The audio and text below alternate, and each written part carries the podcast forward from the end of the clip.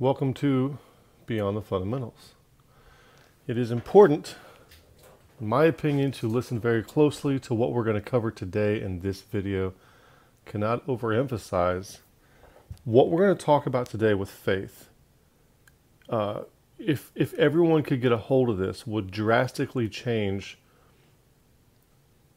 the entire country's relationship to faith. If everybody could get a hold of it, it could change your church. It could change you, it could change your life, right? As we move forward in Beyond the Fundamentals, what I am going to do is I'm going to take a more a more emphatic catalyzing approach toward prodding growth. One of the things on this channel has been I am on a journey of faith and I invite you to follow me along on that. And as we've been on this, one of the main things we've done so far is we've completely debunked and refuted Calvinism. And as we have done that, it has led us to discover the underlying things which produced Calvinism in the first place. Okay? um, and underneath that, there are vulnerabilities and issues that we can fix, that we can address, that we can understand better. And we can have a better, more meaningful relationship with everything to which we can be connected in our lives previously we did a video on the Mammon Church, and this was a very pivotal concept that we covered. Most of the church, most of the church to which we are exposed, I would say, is within this Mammon Church realm. All right, I've I have never been in a church where it would not be that, but it is our what is ours to do is to build something that is not Mammon Church, but is the Logos Religio, the Logos religion. That is what we want to build, okay? and I'm inviting you to partner with me as I do that. And if you come from a traditional Christian background, I'm going to be intentionally trying to poke and prod you to grow and, and follow along and follow along on this growth trajectory, on this journey of faith that we're taking to become more like the Logos manifests in the flesh, Jesus Christ, to become more like the best version of your sacred second self that you could possibly be. We are going to be looking at James Fowler's stages of faith and looking at his concepts. Um, I will show you a little more in the video what part two is going to be about, but there's some very helpful things in his book about the stages of faith. And I want to connect the mammon, the concept of the mammon church, what we don't want to be down here. It's what we don't want to be. And by the way, there is a video called the Mammon Church. Go watch that video. I would say that it's a prerequisite to understanding this one. In this video, we compared a lot of things. Everything on the top has a corresponding element on the bottom. What's on the top is what you want to aim for. What is on the bottom is what you don't want to aim for. Or maybe on the top is a fruit of doing something right, of interacting with God properly. These things are either what you want to aim for or fruits of aiming for the proper thing. Now, in this, we have two different versions of faith, okay? The bottom faith, which is what I grew up with as a Baptist, what is and what I would say, if you spent any time in American Christianity, is what you grew up with. Faith is in the Mammon Church a moralistic commitment to affirm systematically disambiguated propositions, absent phenomenal or epistemic veracity. Stuff like this your statement of faith, the Baptist faith and message, the What We Believe section on the church's website a bunch of propositions. but faith in the Logos religion is an agapic, interactive social connectedness and commitment to fortify the healthy bonds of tension with all meaningful entities and activities in life. All right.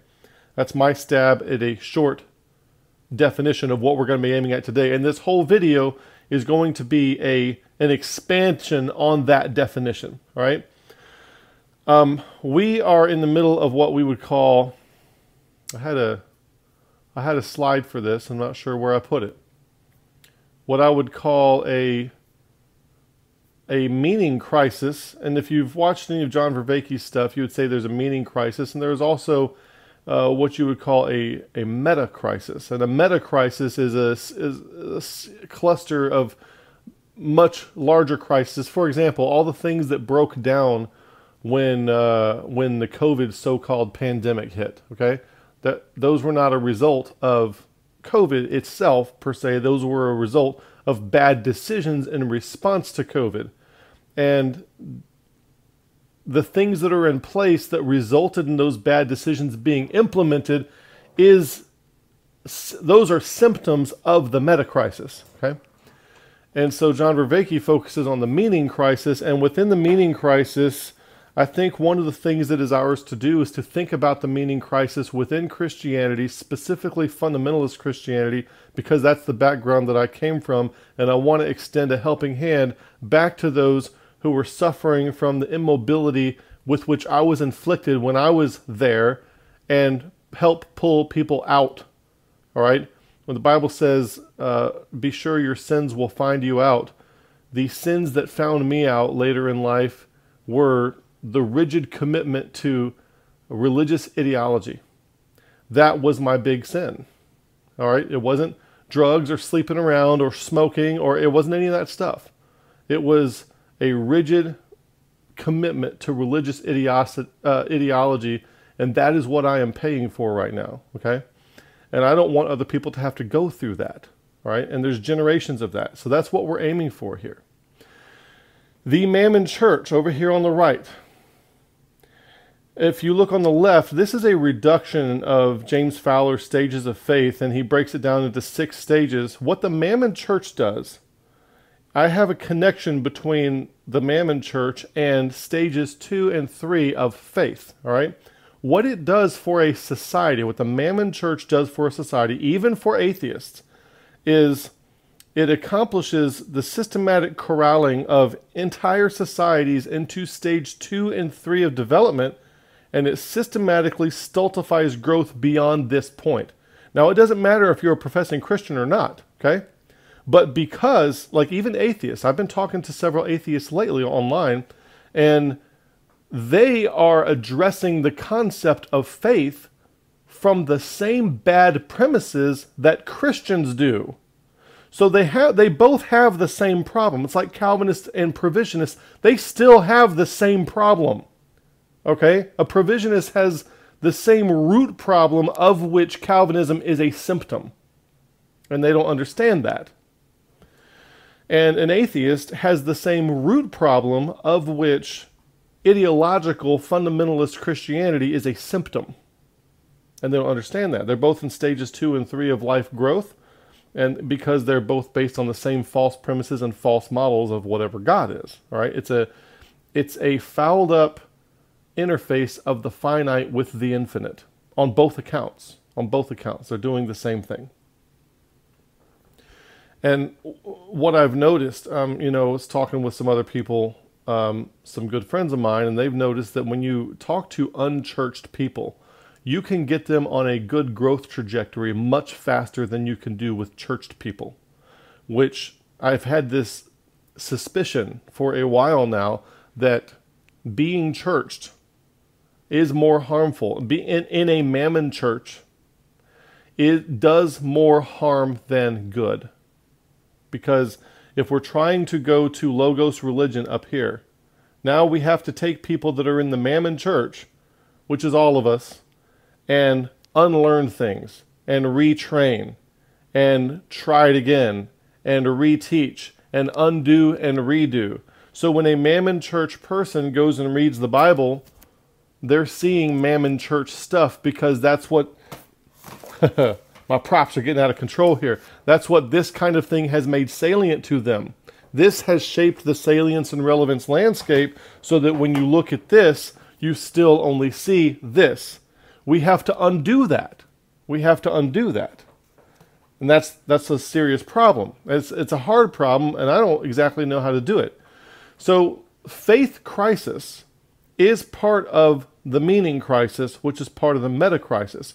And if we can resolve the faith crisis, I think that is the starting point to start resolving all the other kinds of meaning crisis symptoms that are that are out there, symptoms and causes, okay? When we say the word belief, so let's let's get right into this. When we say the word belief, like I believe in hell and heaven, in the Trinity, in the hypostatic union, whatever you want to say, we are using we are mistakenly using the word belief as something like affirm or to assert or to confirm or to certify or to concur or to believe or a belief. I already have belief there. Let's get rid of that. Or to ratify or vouch or assent or agree or avow or to have, because we're in having mode, or to deem something or to posit something or to be convinced of. And we use it in this way with regard to propositions being the object of belief. What do you mean by that? We believe we I believe that the Trinity is a true doctrine. I believe that the hypostatic union is true. I believe that hell is real. When the Bible, it's believe on the Lord Jesus Christ. Like I have faith and believe in Jesus, believe on Jesus, believe Jesus. It's a I have faith in my wife. I don't believe that particular things. Now there's an underlying understanding of her ontological reality, etc., and so forth.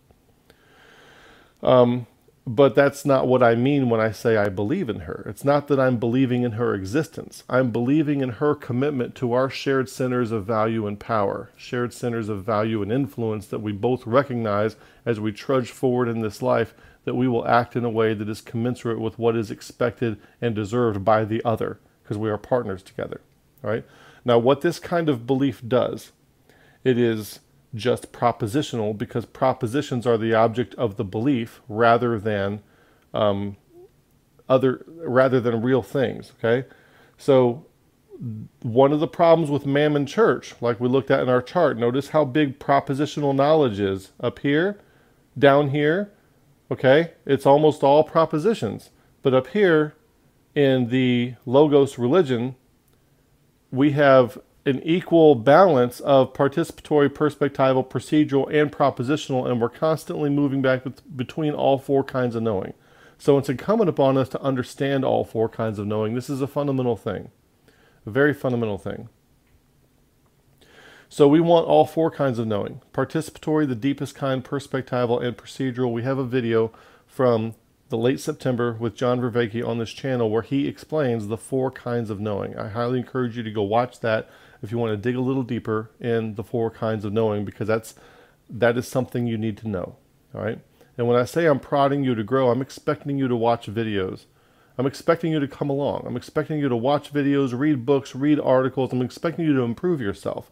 Incorporate an ecology of practices that helps you become a better you, become more attentive. Take some focus factor pills. Do something to improve yourself and become a better version of you. And what I'm offering to you is a, a, journey where we can do this together. That's that's all I'm offering you. And if that's not what you want to do, this might be not, might not be the place. But that's what that's where we're headed, and that's where I want to go, and that's where I want you to come with me. Now, if we look at integral theory and we look at faith and how Christians use the word faith typically, okay? Now I know there's some Christians who don't use it this way, and by the way, I have to put these disclaimers up here because of those of you who are still in stage two and three who think I'm backsliding when I mention things like this. Beyond the Fundamentals does not necessarily endorse all of integral theory, but finds it useful as a model. You gotta understand that. Now, in integral theory, uh, basically it tracks mankind through its growth and trajectory as things become better and improve and mankind becomes more capable of doing more epistemically and spiritually sound things, right? More meaningful things, ideally, right? Well, there is a stage down here, the magical stage, this purple stage, the magical stage. And that's where a lot of Christians are. Um, Christians mistakenly act and think. This is, this is the unconscious bad premise that is in a lot of Christians' heads. This is what they think. This is how they're operating. They mistakenly act and think as if faith is a means by which we can magically take non epistemically warranted propositions and put them into the ontological truth domain. Okay? I'll take something that maybe won't upset a lot of you. The Mormons believe in something called Planet Kolob. All right? Now, if we're going to discover a planet and make an ontological propositional truth claim that planet Kolob exists, you know, we can we can argue whether or not Pluto is a planet, right? But we have some kind of evidence that Pluto is out there. You can look up in the sky and you can see Jupiter. But when somebody says planet Kolob exists, what's your epistemic basis for saying that? Well, there isn't any. I cannot take the concept of faith and make Kolob exist. I cannot do that. And for somebody call themselves a Christian to think that you can do that, I can make the Trinity exist by by having faith in it, or I can make uh, modalism exist by having faith in it. I can make the hypo. You cannot make any of these things. You cannot take them out of hypothesis into the fact category by faith. That's not what faith is for. That's not what faith does. But because we use it that way, okay, our atheist counterparts think that we're a bunch of morons. And for a large part, they're correct that we are because we're using faith in the wrong way. But then they, in turn, also see faith in the wrong way. So, because of this, and I'm going to read this again Christians mistakenly act and think as if faith is a means by which we can magically take non epistemically warranted propositions and put them into the ontological truth domain. You cannot use faith to do that. Okay? Separate your domains. So, for this reason, non Christians tend to think that Christians use the concept of faith magically and lazily, which is correct,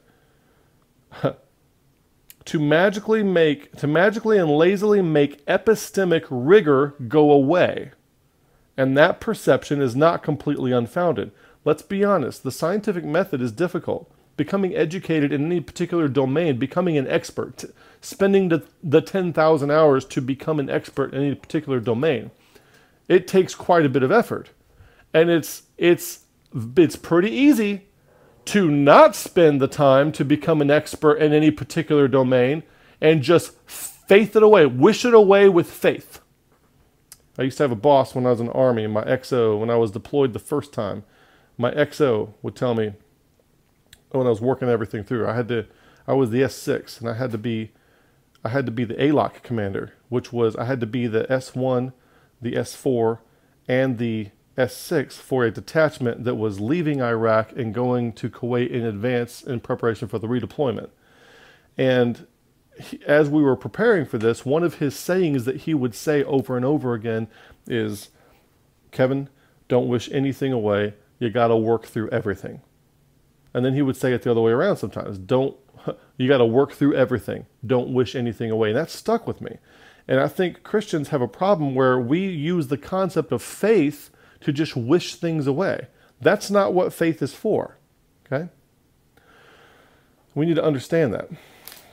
Let's see what we have in some of the comments section. some interesting stuff. Maybe we'll get some of that later. I want to get through this content. I appreciate everybody who is in the comment section.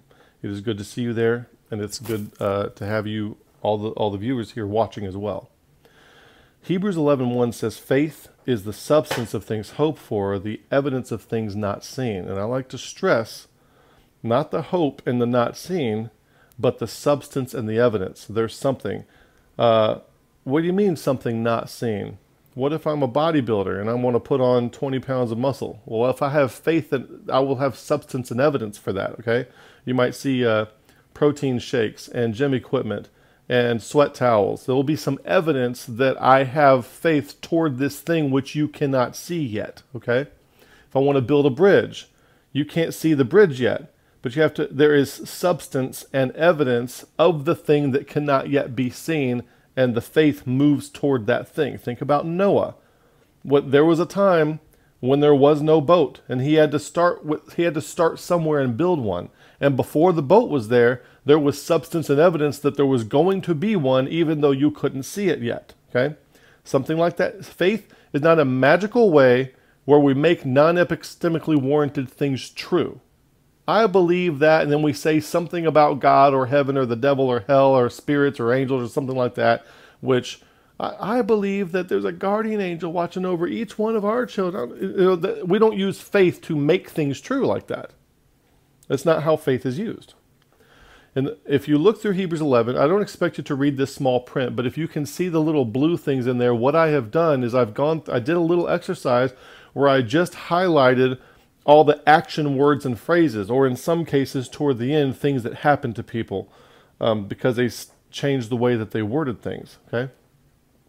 And you can see that through faith they subdued kingdoms and wrought righteousness and obtained promises and stopped the mouths of lions and quenched uh, the violence of fire and escaped the edge of the sword, and waxed valiant in fight, turned to flight the armies of the aliens. Um, all these verbs diligently seek, translated, pleased God, moved with fear, prepared an ark, went out, sojourned, dwelling, looked, received strength, was delivered. Having seen them afar off and were persuaded of them, embraced them and confessed them. Desire. Does this sound like you're just sitting? Does this sound like people who are sitting around uh, using some kind of uh, magical epistemic workaround to make things true that aren't true? No, these people are doing things. This guy's out there building a boat to save his family. He's doing something.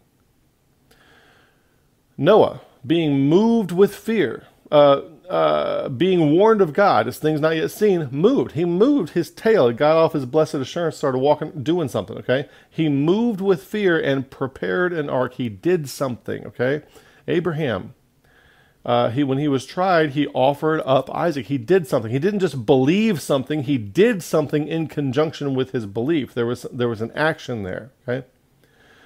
Uh, and he that received the promises offered up his only begotten son, of whom it was said that in Isaac shall thy seed be called, accounting that God was able to raise him up even from the dead, from whence also he received him in a figure. And he put his money where his mouth is. So he didn't think Isaac was going to stay dead if he killed him. He thought he would have to kill him and God would bring him back, but he was still going to go through with it. Now, what you have here is in the book of Genesis, you have what is essentially the opposite of Cain. Cain would not offer up an acceptable sacrifice to the future, to God. Abraham, on the other hand, was able to offer the most prized asset that he had. So, the, the fractal moral of the story in your life this is the opposite of Cain's sin. Abraham offered up his most prized and cherished asset and trusted it to the future, trusted it to God, despite the apparent immediate cost and sacrifice. Um, Jordan Peterson would say, voluntarily adopt responsibility and be willing to suffer the cost of that, of having adopted that responsibility. And then you bounce back from that cost stronger than you were before. That's another way to say that. So this whole thing, that, that is the fractal pattern. That's the fractal pattern. By the way, speaking of the fractal pattern, I found out that they're making a live action, well, live action version of Pinocchio coming out. I don't know if you can really call it live action or like way better gra- cartoon, you know, but that kind of thing. That'll be interesting when that comes out because Pinocchio is a is a good fractal story too. By faith, Joseph, when he died, made mention of the departing of the children of Israel and gave commandment concerning his bones. He, what he had multi generational foresight, like those people who can build a cathedral that isn't going to be finished for 120 years, and so you have two and three and four generations of people working on this one thing that many of these project managers never get to see completed but they have faith in the completion, and you see substance and evidence of the faith of its completion, even though they never see it. All right? But it's still coming. They commit themselves to it. And then I'm not going to go through Hebrews 11 anymore, but you understand what these people did. Uh, you can read it as well. I want to make sure, I just lost the chat, so I want to make sure that we're still going. Looks like we're still going. So I'm not sure why that happened. It's bizarre. Bizarre kind of thing that happens. Which I really wish wouldn't happen.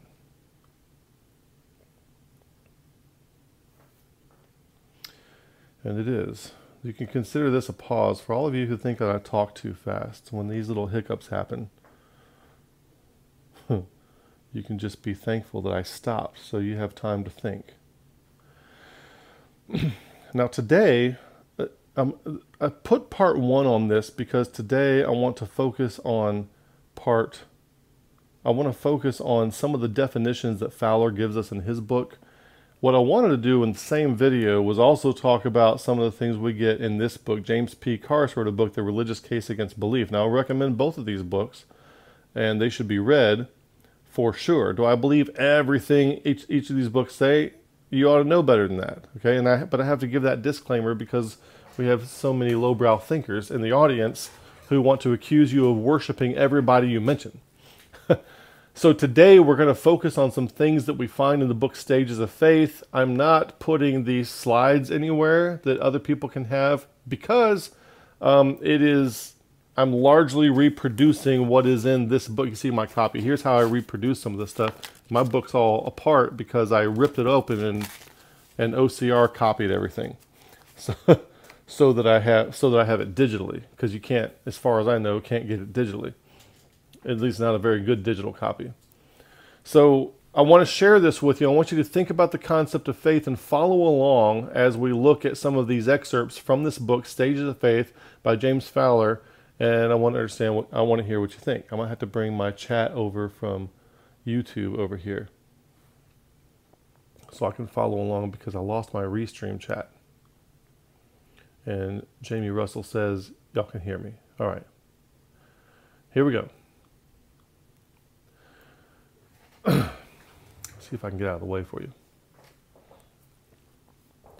He says to say that this will be a personal book, and you can look. Um, this is the book. The, the bibliography is here's the book on the left hand side, and down at the bottom it tells you what page I'm on. Okay. So if you want to read this book, I highly get you encourage you to read this book. I'm not going to there's of course the book is chock full of great things, all right? And I'm not going to be reading all of it to you, but I'm going to point out some things that can help shape our thoughts and as we move forward on this channel and as you move forward in your life, you can shape how you're thinking with this and, and use this to move away from a mammon church concept, which is what we are trying to do very intentionally. He says to say that this will be a personal book does not mean that it is purely subjective, a mere sharing of anecdotes and fantasies, or a self indulgent confessional filled with solipsistic universals. As I hope will become obvious, I'm committed to rigorous examination and clarification of the meanings we share. This intends to be a book of responsible scholarship and research, but to communicate and bring its truths to expression, we will have to write and read in personal ways. You may find yourself saying, I know nothing of faith. I'm not religious. I'm not sure there's anything I really believe. Why should I involve myself in a conversation about faith? If so, I hope you will read further as I try to clarify the dynamics of faith and the ways we go about making and maintaining meaning in life. I hope you will find that your way of moving into life has been included and addressed, and I, I believe that it is. So any, even an atheist is included in this stages of faith. And as once you are aware of these, you can go into a public sphere and you can you can assess people. I hate to put it that way, but even people I have friends who claim to be atheists and they are very clearly uh, stage three atheists. They, that's their stage of faith. Or you may be thinking, I've got this matter of faith settled by virtue of my conversion experience or through more gradual growth I've experienced in my religious community. My faith is clear and firm and tested. Why should I risk potential confusion by opening myself to look at faith as a human universal, which is how he presents it. Um, and I think there's a lot of people out there who probably feel that way in this audience. Why should I take seriously the faith experiences of people from other religions other than my own, or even stranger? Why should I consider the faith patterns of people who don't even claim to be religious? What have they to do with faith?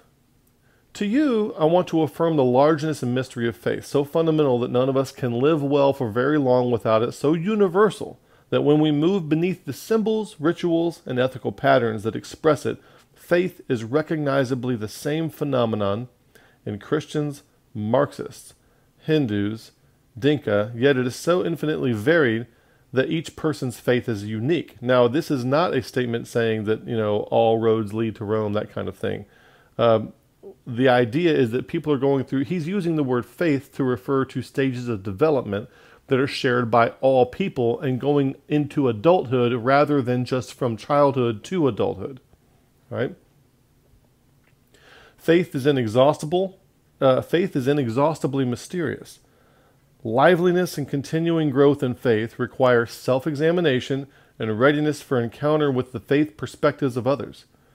Any of us can be illumined in our efforts to relate to the holy by the integrity we find in the faith stances of others, whether they are religious or non religious. Okay?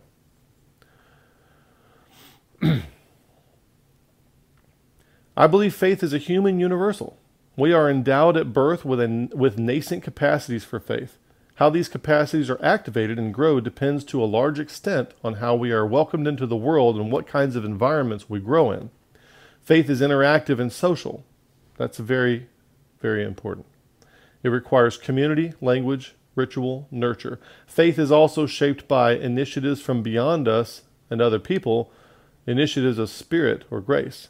How these latter initiatives are recognized and, and imaged or unperceived or and ignored powerfully affects the shape of faith in our lives. In these pages, I'm offering a theory of growth in faith. So he asks these questions. Why don't you get the concept of the universality of faith from those excerpts and understand that regardless of what a person's stances are, when you as we go along in this video when you see all the different things that people are connected to that those are your faith bonds if you will. Everybody has them. If if somebody has not killed themselves or they're not a a murderous psychopathic killer then they have faith bonds with things in their life. So we're to we're to discover what those are and I'm to highlight some key phrases that I want you to think about. All right? Let's see how many people are calling us a Some just want you to dunk on Calvinism. Exactly, that's the problem. And they're they are going to be in the Mammon church for all their life. And I don't know if there's a lot we can do about some of those people. What are you spending and being spent for? What commands and receives your best time, your best energy? And think about people who disagree with you. Think about atheists and agnostics or uh, Buddhists answering these questions. What causes dreams, goals, or institutions are you pouring out your life for? What causes dreams, goals, or institutions are you pouring out your life for? I read causes as a verb instead of a noun for the first time. So the answers to these questions is essentially what constitutes your faith. As you live your life, what power or powers do you fear or dread? What power or powers do you rely on and trust? And you might say, well, I only rely on me. That's your faith. To what or whom are you committed in life and death? With whom or what group do you share your most sacred and private hopes for your life and for the lives of those you love? What are those most sacred hopes, the most compelling goals and purposes in your life? And this makes me think of the book by Thomas Moore, A Religion of One's Own, which I think everybody should also read. Uh, maybe not when you're in stage three because you won't get it. Maybe after a tragedy. You haven't had people who accuse us of being heretics on this channel haven't haven't experienced a sufficient degree of tragedy in their life, I don't think. So what um we already looked at those questions, didn't we? What are you spending and being spent for? What we can do now is we can get rid of that. And now we can make this bigger so that we can see it better. Faith is not always religious in its content or context. To ask these questions seriously of oneself or others does not necessarily mean to elicit answers about religious commitment or belief. All right? Faith is a person or group's way of moving, a person's or group's way of moving into the force field of life. Now, don't confuse this with Star Wars and map it to Hinduism and say this is the devil. He's thinking, later on, he explains this and he's talking about, he, he's going to use magnetic forces as an analogy of the of the forces of faith that we have in our life. He's not talking about the Star Wars faith or force. So, all those of you who are freaking out trying to map us to Star Wars and Hinduism, just don't. It is our way of finding coherence in and giving meaning to the multiple forces and relations that make up our lives. That's a very important statement. Faith is a person's way of seeing him or herself in relation to others against the background of shared meaning and purpose. So when we're using the word faith, this is the kind of thing we're talking about. It's our way of finding coherence in and giving meaning to the multiple forces and relations that make up our lives. Are you married? Do you have kids? Do you uh, do you socialize with people? Do you have a hobby? Um, do you go to church? Do you play any sports? All these things constitute. Do you pay attention to politics? Are you in underneath some kind of governmental system? All these things are forces that have impact on you. The, the economic society in which you live. Faith is a person's way of seeing him or herself in relation to the others against the background of shared meaning and purpose. So it's not that people do or don't have faith. Okay? If they're alive, they have faith in something. What is this view? What is their way of seeing themselves in relation to all the other things of which, with which they share meaning and purpose? That is their faith. All right? Is it a little small? Let me see if I can make this a little bit bigger for you. And that's one of the problems we find when we're trying to make things bigger. In the 1950s, Paul Tillich published a small book that became a classic. Dynamics of Faith 3 struck a fresh note of honesty about the ways we order our lives and the hungers we have. Pushing aside a too easy identification of faith with religion or belief, notice that. You don't want to identify faith with religion or belief, it's too easy. Tillich challenges his readers to ask themselves what values have centering powers in their lives. So think of asking that to, say, an atheist or something. What values have centering powers in your life? I just had a discussion with my children uh, the other day about values. I tried to ask them, why did you do this instead of that? Why did you put on shoes instead of not wear shoes? Why did you tie them instead of not tie them? And I required them to answer the questions in terms of values. Uh, so they're like because I valued having clean feet and not stubbing my toes. I mean, they had to think of what they valued. Why did you tie your shoes? Because I valued um, not tripping over tripping. you know that kind of thing. And that's a good exercise to do with kids to start them thinking in terms of values and choices. Train up a child in the way he should go. We talked about that on the channel before. So help them determine by their values what way should they go and then you ask yourself what now if you have values there's a reason you put on your shoes. There's a reason you either did or didn't eat. There's a reason you did or did not go to the gym. You if you have values then then the values are arranged in some kind of hierarchy. What is at the top of that hierarchy of values? So you ask yourself what readers have uh, what readers uh, challenges readers to ask themselves what values have centering powers in your life? So i want you to think about that. The god values in our lives and that's a little g on purpose. What is the, what is at the top of the value hierarchy? The God values in our lives are those things that concern us ultimately, and that is a phrase that I want to stick out, and I want you to underline that and remember that and think about that. I'm going to highlight it here. The God values in our lives are those things that concern us ultimately. What is the ultimate concern? And I know a lot of you propositional Christian types, well, we want to go to heaven when we die. And for you, I'm going to rephrase this. What is your ultimate concern every day before you die? All right? Our real worship, our true devotion directs itself toward the objects of our ultimate concern.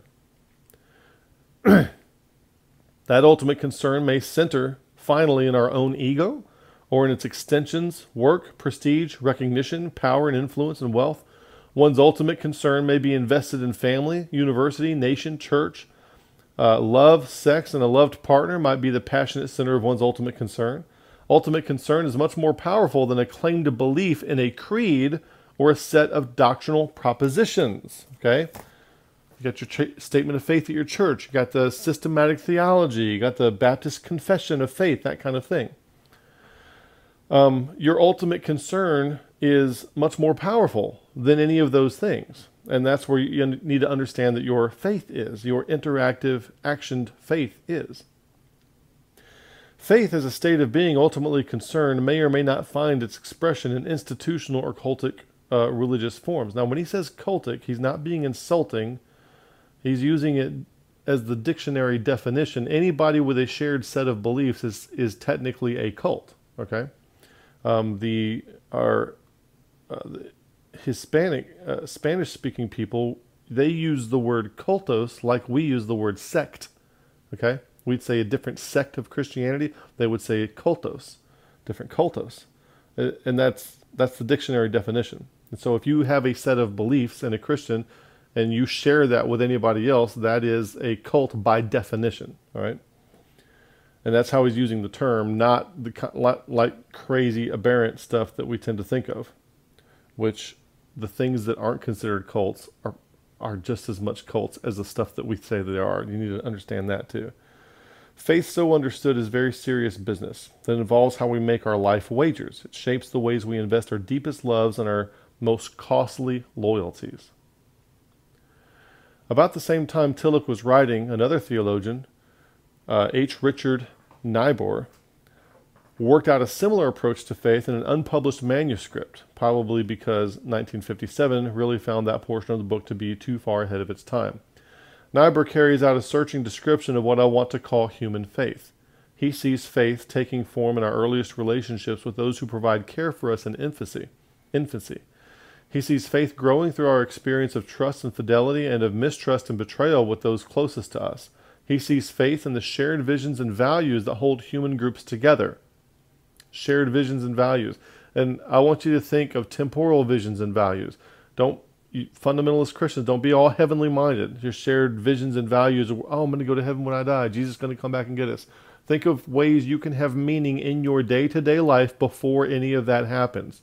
How can you help people transform and become better versions of themselves here before you die, before you go to heaven, before Jesus Christ comes back and gets anybody? Okay, before any of that happens. That's what we want to focus on. And he sees faith at all, all these levels and search for an overarching, overarching, overarching, integrated and grounded trust and a center of value and power sufficiently worthy to give our lives unity and meaning. Um, so that's what we want to talk about when we're considering faith. Okay? Faith at all these levels, an overarching, integrated and grounding trust and a center of value and power sufficiently worthy to give our lives unity and meaning. Faith, so Niebuhr and Tillich tell us, is a universal human concern. Prior to our being religious or irreligious, before we come to think of ourselves as Catholics, Protestants, Jews, or Muslims, we are already engaged with issues of faith. Whether we become non believers, agnostics, or atheists, we are concerned with how to put our lives together and with what will make life worth living. And think about this in terms of atheists who are not suicidal or homicidal. I'm not saying any of them are. I'm just Christians tend to have stereotypical views of atheists, and I want you to understand that even atheists have this stuff. You have a concern with how you put your life together and what will make your life worth living if you haven't killed yourself. You, you've valued not dying over dying at some point. And there's a reason for that. That is your faith.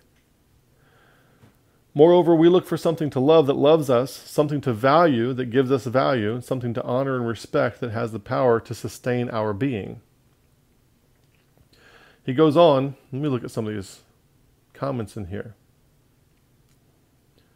Helping people, hoping people are seeing the connections in the last few videos of Mammon Church Faith Crisis because these concerns are real and the people need to deal with these issues. It's not optional. Yeah, I totally agree with that.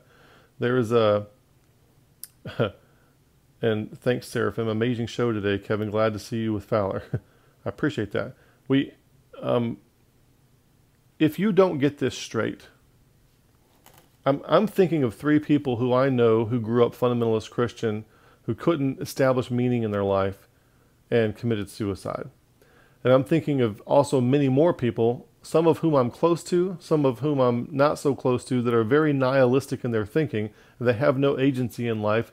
And when things go bad, their only thing to hope for or try to do about it is to escape from it. They want to run and hide. They want to go hide in a corner. Well, I guess the world's just better without me. I'm just going to take my dog and go and disappear. I'm just going to, they're nihilistic because the faith, the Mammon church faith that they've had has insulated them from reality rather than bolstering their agency in reality. And we don't want to do that. We want to have this kind of faith that bolsters our agency in reality. And that's what we're trying to do here. This is very, very important. Wilfred Cantwell Smith knows that this account, he refers to a book that he wrote, represents an ideal interaction of faith and religion as it occurs under the best of circumstances as an astute observer and participant in a contemporary religious situation, however, he knows how infrequently things operate according to his, this ideal. He recognizes with other keen observers that for many moderns, the relationship between faith and religion has become problematic. Smith says, somewhat wistfully, faith is meant to be religious, but in fact, faith struggles to be formed and maintained in many persons today who feel they have no usable access to any viable cumulative religious tradition.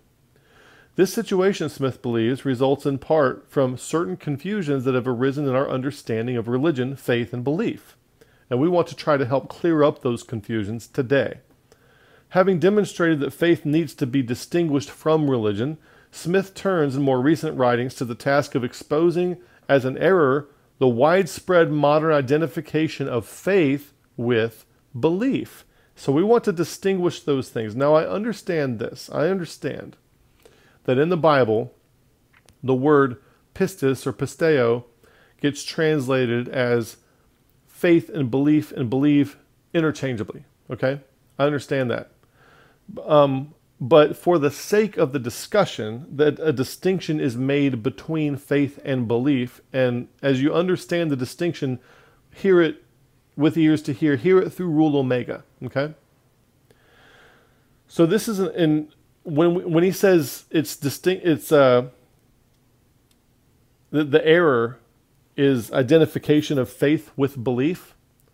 We're on slide 25. So what, what we're talking about is these things right here. When people say faith, they're thinking of this and they're thinking of these things that we covered. Christians mistakenly act and think as if faith is a means by which we can magically take non epistemically warranted propositions and put them into the ontological truth domain. You're mistaking faith with believing that something is true. Okay? And for this reason, Christians tend to think that Christians use the concept of faith to magically and lazily make epistemic rigor go away. And that perception is not completely unfounded. So that's what's going on there when he uses those words, okay?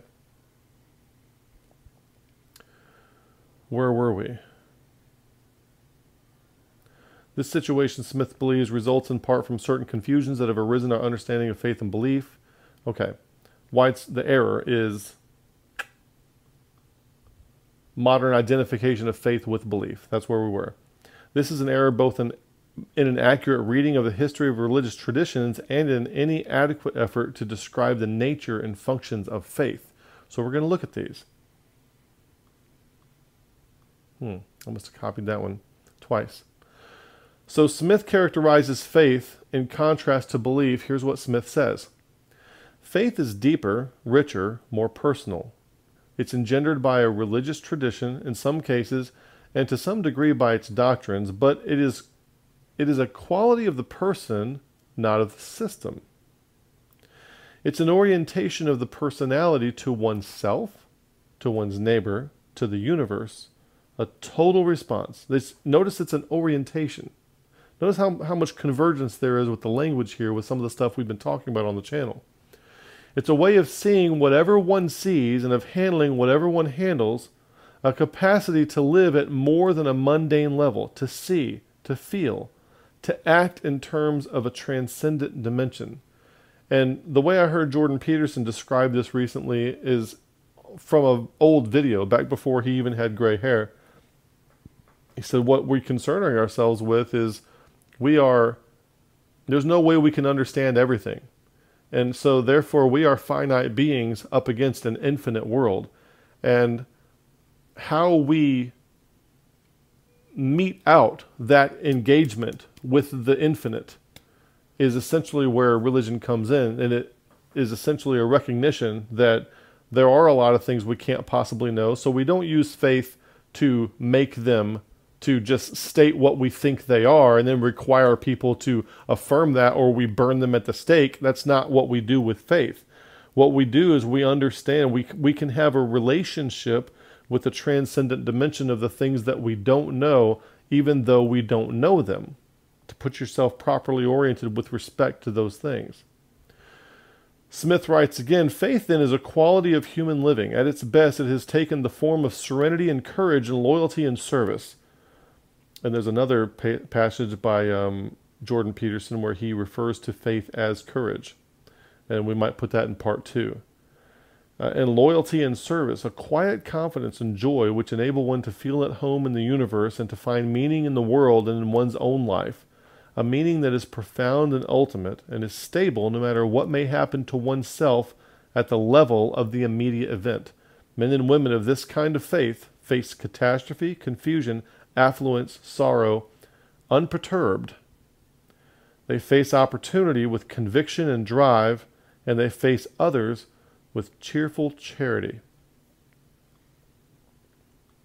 In his two most recent books, Belief in History and Faith and Belief, from which I have already quoted, Smith gives a persuasive demonstration that the language dealing with faith in the classical writings of the major religious traditions never speaks of it in ways that can be translated by modern meanings of belief and believing.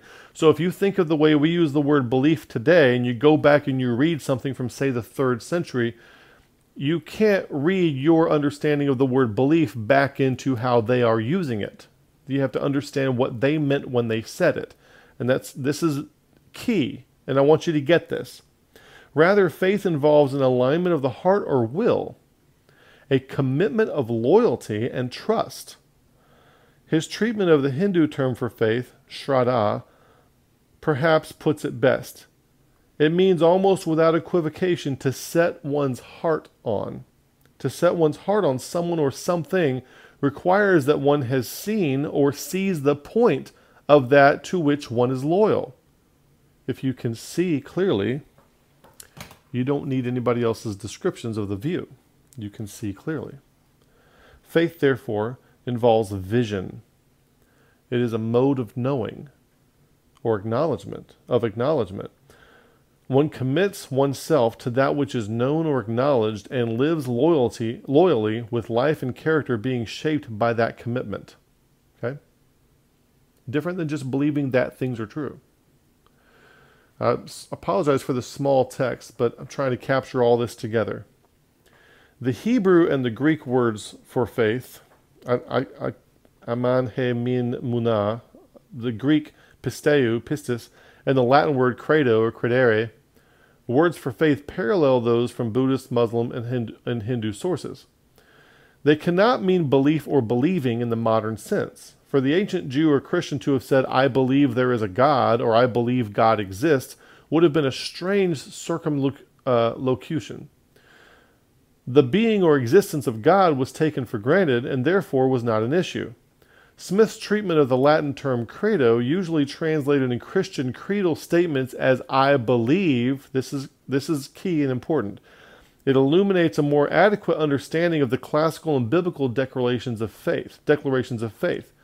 Credo, he finds, and this is a quote from Smith's book, is a compound from cor, cordia, like heart, cardio, as English cordial or accord or concord and the like compared also from the closely paralleled uh, Greek cognate, not Creek. I got this, uh, this text is copied out from OCR, optical character recognition, so some of these things didn't carry over right. Greek cognate cardia, the English derivatives cardiac, electrocardiogram, for example.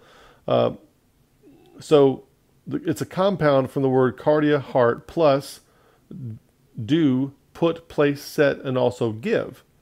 The first meaning of the compound in classical Latin had been its primary meaning continued to be to entrust, to commit, to trust something to someone, and of money to lend. A second meaning in secular usage was to trust in, or to rely upon, or to place confidence in.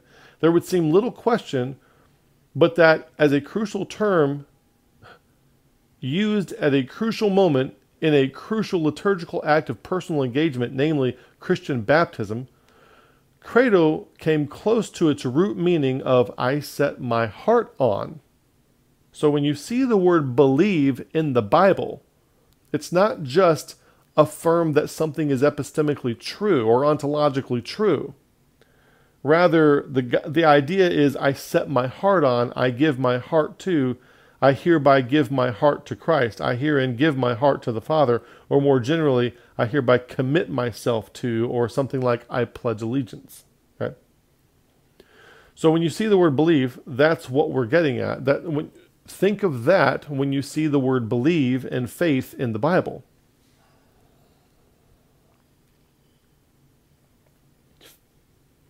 Not so much to just affirm that a proposition is true. In a fascinating study of the evolution of the English words believe and belief, Smith shows that the early translations of pisteo and credo into I believe were not essentially mistaken. For, and by the way, credo, that's where you get the word creed, creeds and confessions, that kind of thing. I believe we're not essentially mistaken, for until the early modern period, 16th century and on, by the way, 16th century is the 1500s. And if you're speaking English, most of your Bibles came from the 1600s or later. All right? so, and then things changed around that time. For until the early modern period, 16th century on, believe carried much the same range of meaning as that associated with to set the heart upon.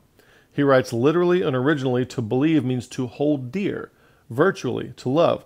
Modern German usage of belieben still means to cherish or to hold dear, and the modern German term for faith, Glaube, can be traced back to common roots with a family of Old English words, leof, leof, dear, beloved, that form of the word geleophan, and gelefan, and geliefen, to hold dear, to love, to consider valuable or lovely. This parallels the Old High German Geloban, which is the, which has the same meaning. This word developed into glauben, to have faith.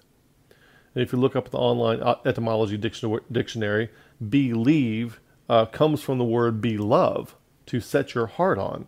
That's where the word comes from. So this is very crucial to understand these words, dear and beloved, to hold dear to love. Our word for believe comes from that. Not just not just assenting that something is true. Like you could say someone you loved was killed in a car accident, and you would believe that they were killed, but you would not love that. You see, you would not hold that dear. The fact that they died isn't what you would hold dear. You see, the person that you believed in that died is what you would hold dear. And that's how the word would be used at the time. Gradually, after the 16th century, especially in the 17th and 18th centuries, secular usage of the words belief and believe began to change. Following by about a century, religious and ecclesiastical usage underwent the same changes. So we had problems creeping into the churches from these linguistic changes.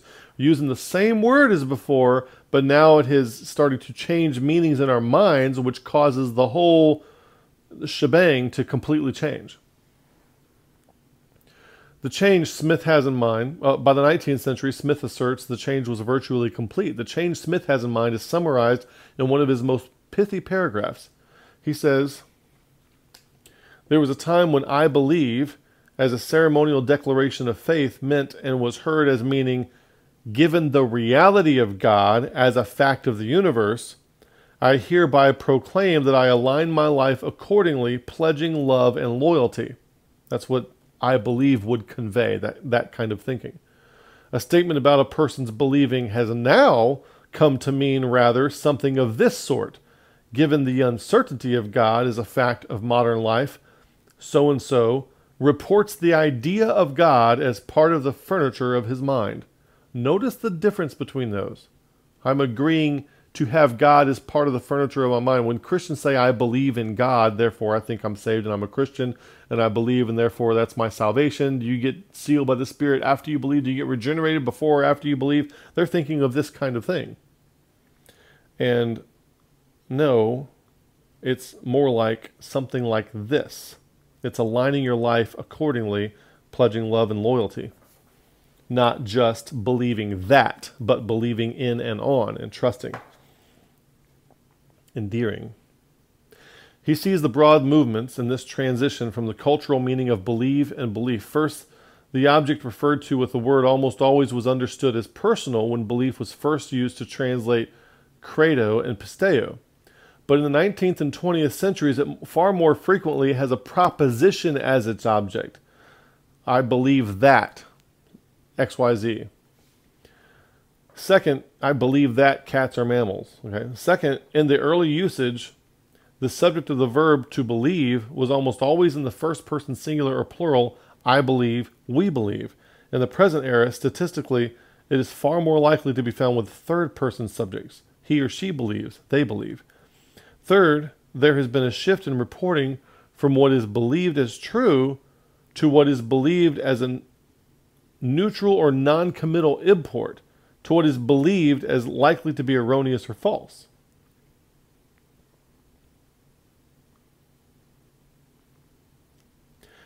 These linguistic shifts to which Smith points are causally and symptomatically related to a larger cultural shift or movement. And so if you're trying to read these ancient documents and get you know resources with which to construct your future self, you need to understand these shifts and the meanings of these terms, okay?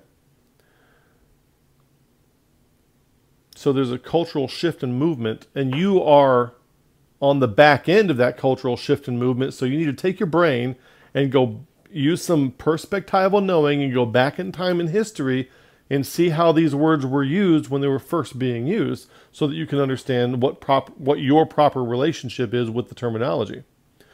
Termed voraciously as secularization, religious disenchantment, or modernism, this movement has given rise to an essentially new form of consciousness it has construed knowledge as empirically demonstrable facts.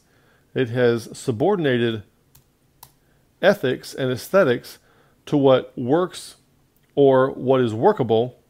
It has reduced intimacy to sexuality and inflated sexuality to fetishism. And I think that's kind of what Paul is getting at in Ephesians 5. He'll say, Love, yes, the love of Christ, but not all this fornication and stuff. I'm trying to don't reduce intimacy to sexuality and don't inflate sexuality to fetishism, that kind of thing. don't don't mix the stuff up.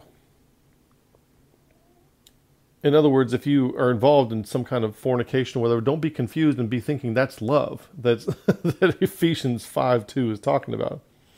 It has come to see faith as a belief or a belief system now I'm going to highlight that. Belief or a belief system. So what do you mean a belief system?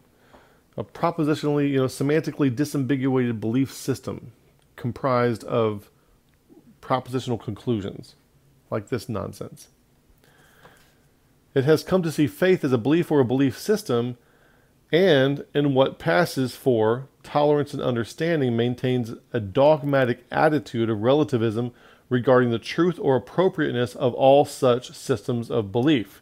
So, if you think of somebody saying a system of belief is false, if you're thinking propositionally, yes. If you're thinking the belief in those things is false, yes, it is propositionally wrong.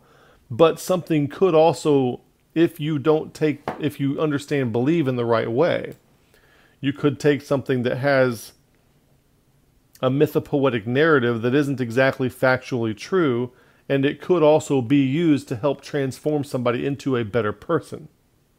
I'm not saying they could all do that. I, I think some things just bring forth bad fruit. Evil communications corrupt good manners.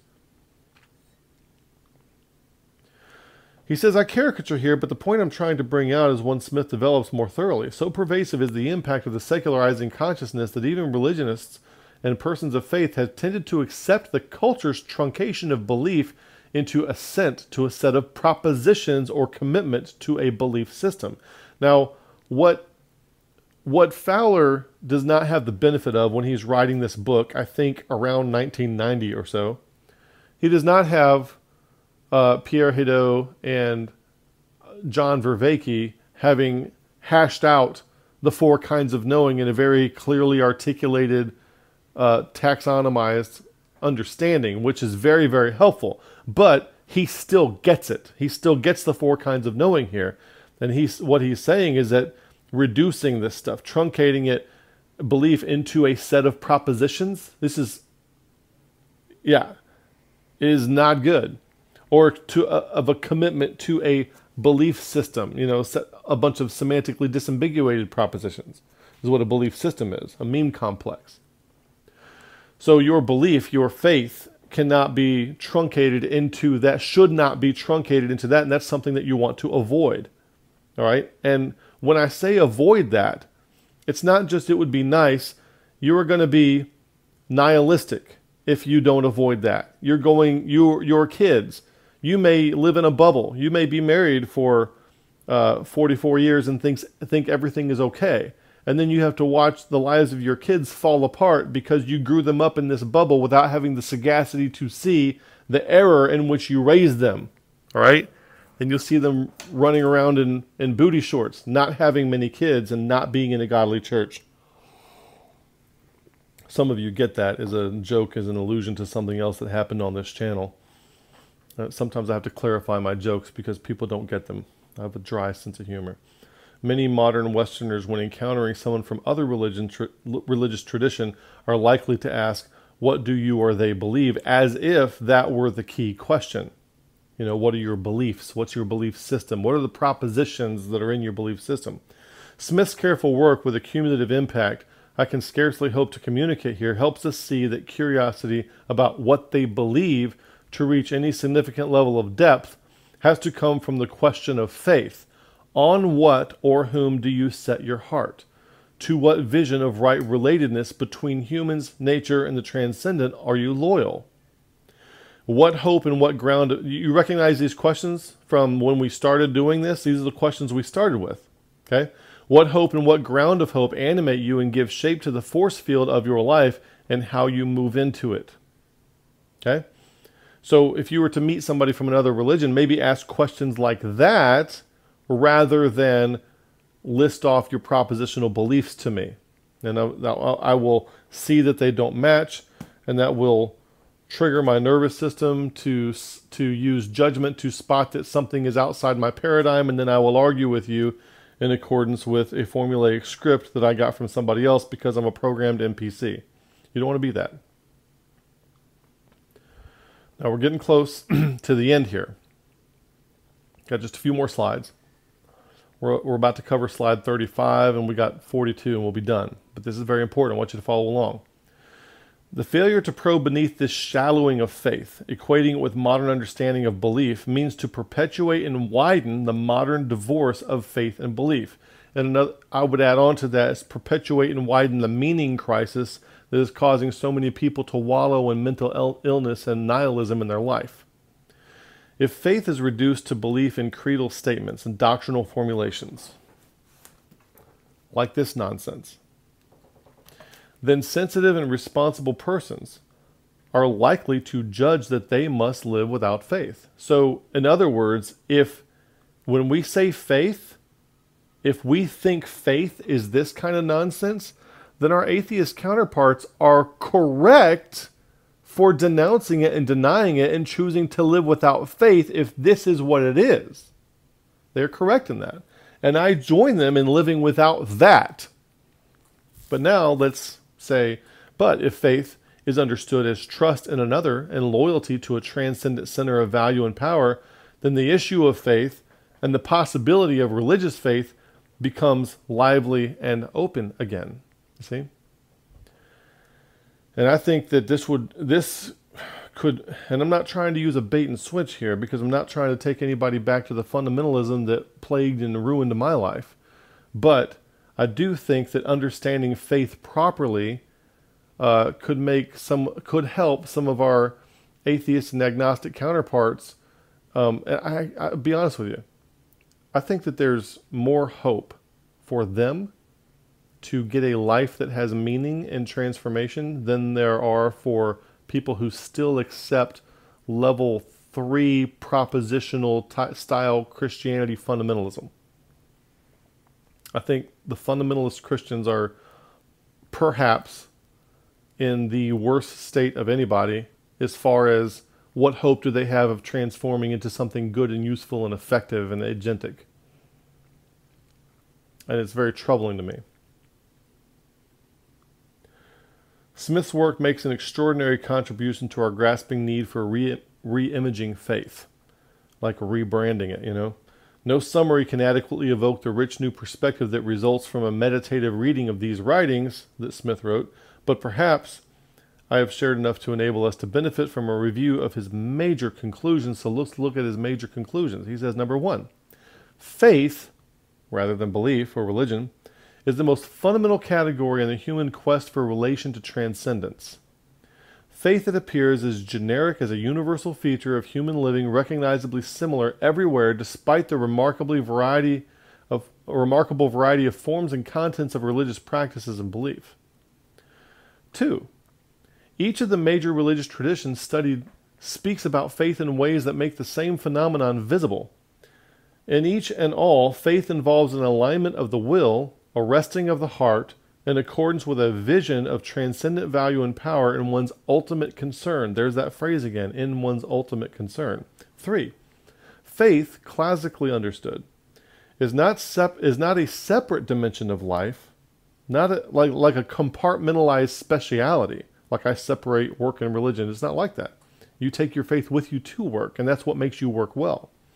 Faith is an orientation of the total person, giving purpose and goal to one's hopes and strivings, thoughts and actions. It's orientation. It means you're aimed at something and you're working hard to become that, and you're agapically helping other people also aim at something and work toward becoming that.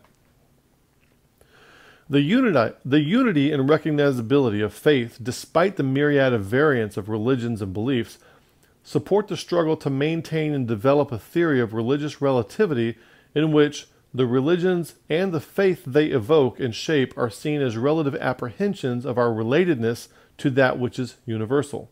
Relative apprehensions to our relatedness to that which is universal. Um, he's talking about parallax there, perspectival knowing.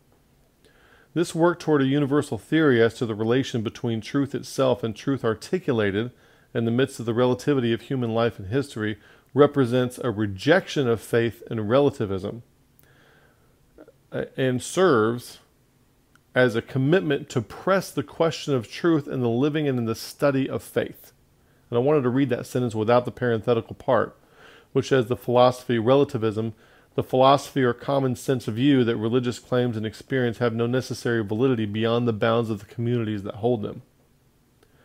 So, rejection of faith and relativism and serves as a commitment to press the question of truth in the living and the study of faith. A couple more things, a little diagram here. Now, this is this S over here stands for self. This O over here stands for others. And when you relate to another person, this SCVP is a shared center of value and power. And if you want to see that written down, it's right there shared centers of value and power. Above, along the baseline of the triad, we see the two way flow between the self and others of love, mutual trust, and loyalty that makes selfhood possible. Above the baseline, at the point of the triad, this is talking about some of those force fields of life. This is this is a diagram and an explanation of that, and there are other diagrams in the book which I recommend that you read and see. Above the baseline, at the point of the triad, we see a representation of the family's shared centers of value and power. And if, some, if the word power triggers some of you, think influence there. It doesn't matter, okay? Rule omega this. This includes the family story as its recognized and unrecognized collection of formative myths. Both self and others invest trust and loyalty and rest their hearts upon this center of these centers, or these centers. Of course, it's never quite this simple. Family members' degrees of awareness in the central myths and values they serve will greatly vary. Each member of a family probably participates in other non-familiar, non-familial faith triads with their different value and, and power centers. Moreover, all human associations, including the families, including the family, are dynamic. What that means is the members change and their personal and corporate centers of value and power must evolve and be renewed. So there's a constant cycle of renewal there. Nonetheless, the triad, with its depiction and structure of mutual trust and loyalties, discloses the essential covenantal pattern of faith as relational. So notice how, like, I, I knew a family one time who they knew their family story all the way back to before the Civil War. Like, they knew all the names, they knew all the people, and all the people in the family knew this, all right? and there was actually still a person that hung around the family whose ancestors used to be slaves of the family, and they chose to stay with the family and keep working with the family because they had such a good relationship to this day, as far as I know. Um, at least that was the case. I mean, it's been 20 years since I was around that, so I don't know if all those people are still alive, but you get the idea. And so you think about how people in a family interact with each other versus how they would interact with people outside the family, okay? And think about people you interact with who you've all seen the same movies and been to the same places. You probably have a lot of inside jokes, and you probably react and interact with people like that differently than with people who don't fit that criteria. Your shared centers of values and powers, okay? So every person you encounter, cashier at the grocery store or the guy who's trying to rob you in the alley. Okay. There is some kind of interactive shared centers of value and power under which you are interacting. And the more cordial and pleasant the experience, the more you share, the more you have in common. When it comes to those centers of value and power, we, you value the same things. If you both walk away happy with what with what happened during the exchange. In German, one of the terms for imagination is the compound word Einbildungskraft, literally the power craft of forming, building into one, ein. Here, I want us to reflect about faith as a kind of imagination. Now, John Vervaeke would probably say the word imaginal here rather than imagination to distinguish between a child's imagination of what will never be to imaginal of something that is possible to bring into pass if you work at it. Faith forms a way of seeing our everyday life in relation to holistic images of what we may call the ultimate environment. And it is infinite, so you don't know what it all is. Human action always involves responses and initiatives. We shape our action, our responses, and initiatives in accordance with what we see to be going on. We seek to fit our actions into or oppose them to larger patterns of action and meaning.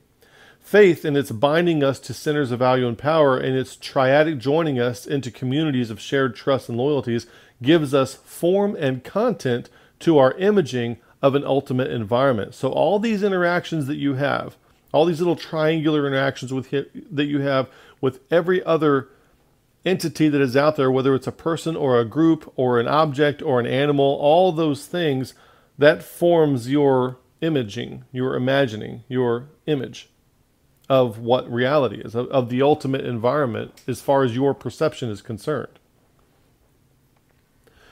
He says, I remember the day my eighth grade science teacher brought the electromagnets, uh, elect- brought the electromagnet magnetic, mag- magnets and little jars of iron filings to our mountain classroom. Scattered over a piece of white notebook paper, the black filings, we call them Superman shavings, lay in random disarray.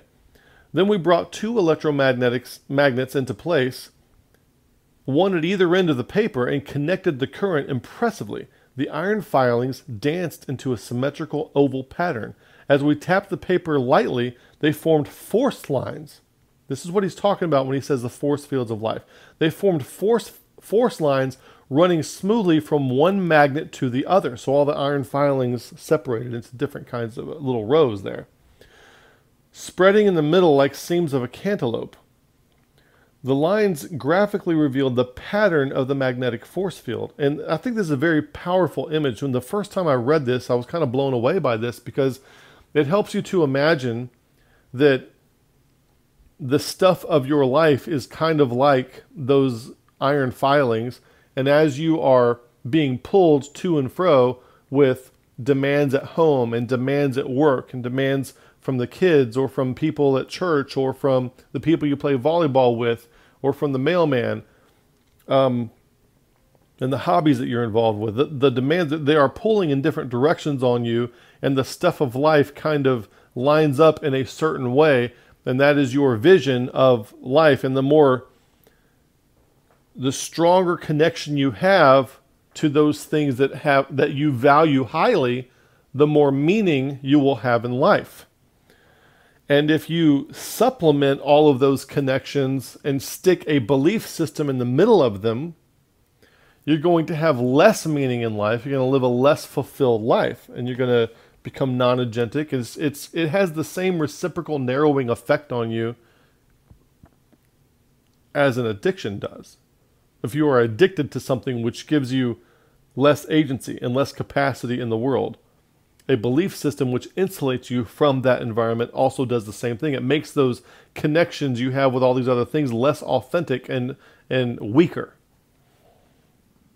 So there's a prox- there's a proxy in there. Now, in this statement, there's the word poeta. Okay? And you say, what on earth? Homo poeta. What does that mean? Well, the word poesis. I knew you would ask. The word poesis is the activity in which a person brings something into being that did not exist before. You hear some people say autopoiesis. poesis, and that is uh, you authoring your future self.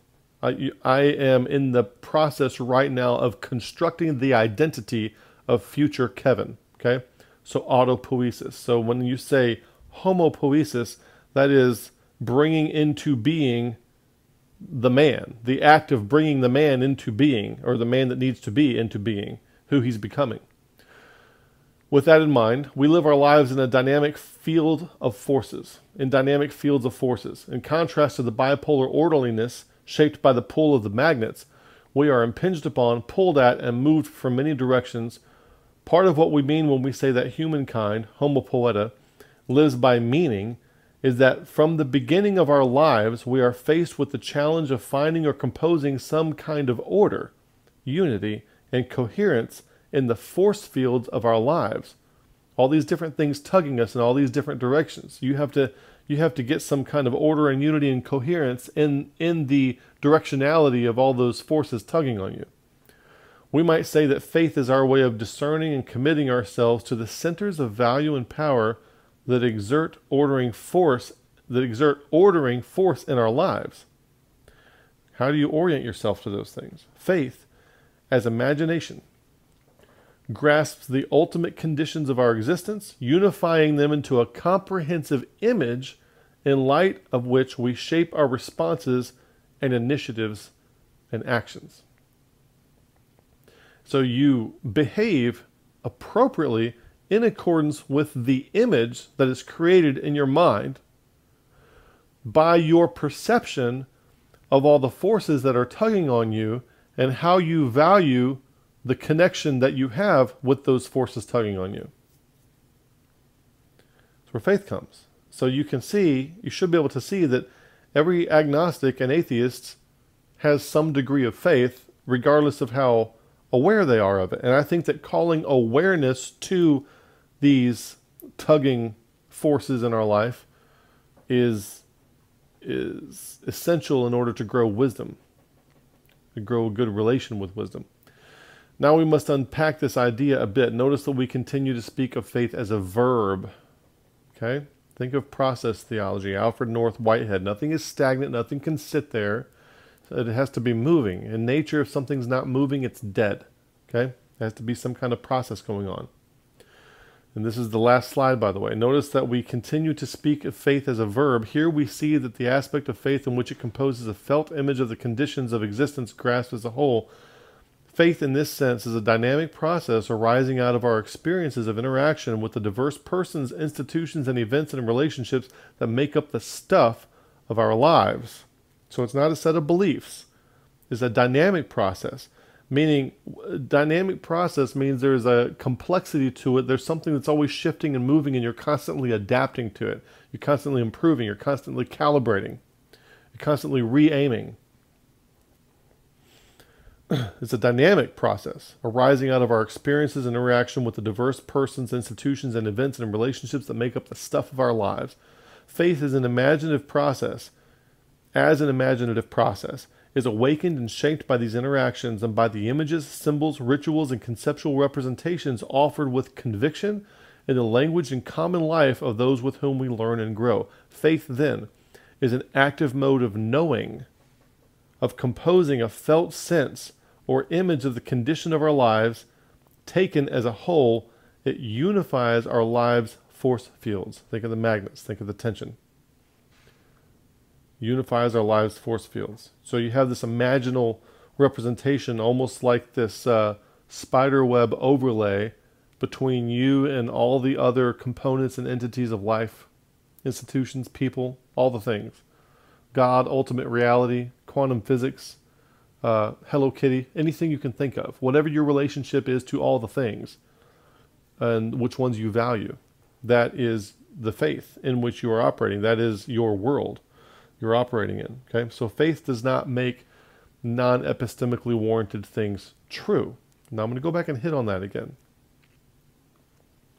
Christians mistakenly act, now that you have heard all of that, which comes out of this book, which I highly recommend you get and read the whole thing.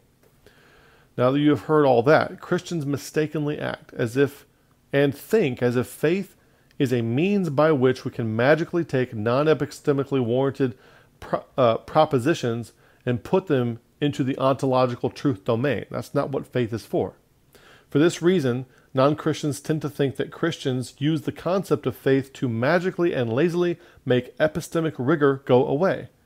And perception is not completely, and that perception is not completely unfounded. In other words, Christians are guilty of this. And I'm trying to provoke Christians to no longer be guilty of this. Start loving the Lord your God with all your mind. Put some skin in the game, put some mind in the game, put some brain in the game. So we looked at the two different versions of faith. Down here at the bottom, faith is a moralistic commitment, the Mammon Church, to affirm systematically disambiguated propositions absent phenomenological or epistemic veracity. And what that leads to in the Mammon Church it leads to nihilism. It leads to not having meaning in your life. It leads to mental illness, suicidal ideation, cynicism, resentment. Okay? Witch hunts. It leads to all kinds of bad things. We have no use for that. That is not what we mean by faith.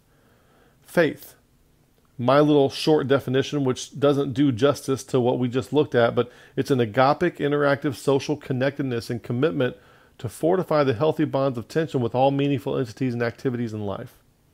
All right?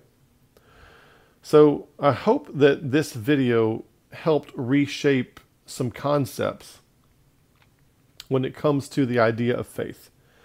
From here out on the channel, when we use the word faith, we are using it like this.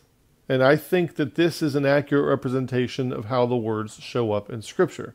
We are using it like this. We are not using it as the Mammon Church uses it. I'm going to take a second and see if we have some things in the chat um, that catch my interest. I don't see I don't see a whole lot of stuff. I'm hoping I haven't lost connectivity. But you never know these days.